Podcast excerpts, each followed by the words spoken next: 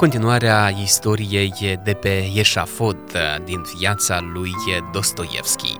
Vă amintiți rugăciunea pe care a făcut-o? Doamne, dacă ar fi să nu mor, dacă ar fi să-mi recapăt viața, ce veșnicii ar fi și ce multe fapte bune aș mai săvârși. Îl readuse la realitate același răpăit lugubru al tobelor militare. Grefierul terminase. Preotul le citi ultima predică înainte de moarte. Călăii îi obligară să îmbrace niște cămăși lungi și largi cu mâneci până la pământ. Văzându-i cum arată, Petrașevski izbucni în râs. Domnilor, uitați-vă ce ridicoli suntem în aceste haine caragioase! Dostoievski îl privi uimit. Nu râdea cu veselie sinceră. Avea ochii dilatați și triști. O făcea pentru a-i încuraja. În coloană câte trei, ordonă din nou comandantul garnizoanei. Inima îi tresălte puternic. La numai câțiva pași de eșafod, stătea înfipți în solul înghețat trei stâlpi înalți, a căror destinație era ușor de bănuit. Grefierul strigă primele trei nume din lista condamnaților. Petrașevski, Mondeli, Grigoriev. Cei trei tineri coborâră treptele eșafodului. Călăul se apropie de dânsii, le răsuci mâinile la spate și îi legă de stâlpii proaspăt curățați de coajă.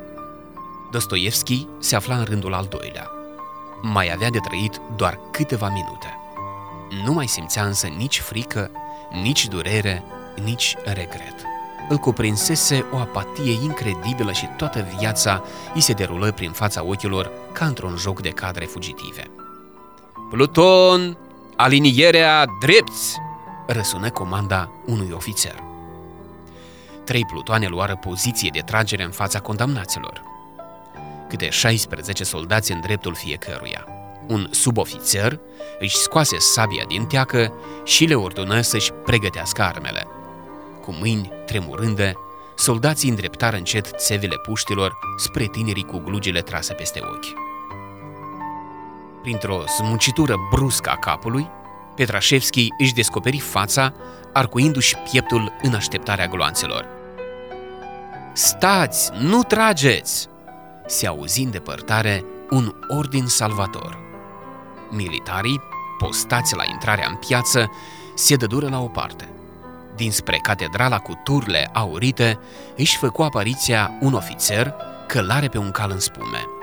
Continuând să galopeze, el se apropie de generalul Sumarokov și îi înmână un pachet sigilat. Era decizia de grațiere. În locul pedepsei capitale, condamnații urmau să fie trimiși în Siberia la muncă silnică. Patru zile mai târziu, când orologiul închisorii bătu miezul nopții, Dostoievski, încătușat, fu urcat într-o sanie. Jandarmul de lângă el smuci hățurile și caii porniră încet printr-o iene. Era același drum, sălbatic și totodată glorios, pe care un sfert de veac în urmă îl parcurseră decembriștii. Ce minunat e totuși să trăiești, gândi Dostoievski.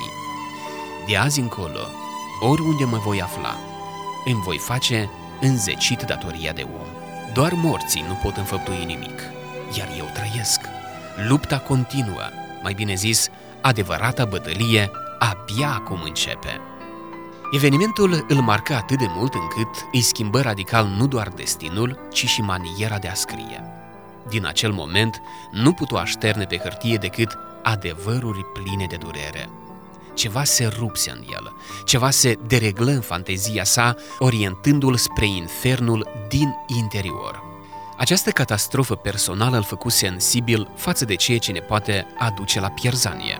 Încercând să clarifice pentru sine ce ascunde omul dincolo de paravanul nesincerității și deșertăciunii, el ajunse unul dintre cei mai remarcabili scriitori ai lumii. Deși stăpânit de demon, Dostoievski a fost cel mai complex scriitor din literatura universală, afirma Emil Cioran într-un interviu. Eu îl așez în fruntea scriitorilor din toate timpurile. Este omul care s-a izbit cel mai dur de suferință, a pătruns cel mai adânc în făptura umană și a mers cel mai departe în scrutarea răului din om. a ajuns să fie atât de viguros pentru că a pătimit nespus de mult. Putem citi mii de cărți, dar o singură nenorocire sau orice altceva care ne atinge are un impact mult mai șocant. Aceasta e adevărata școală. Școala prin care a trecut Dostoievski i-a zdruncinat sănătatea, l-a transformat într-un epileptic, l-a adus în pragul disperării, dar tot ea l-a ajutat să prețuiască omul, să supraviețuiască, să nu cedeze în fața nedreptății și minciunii.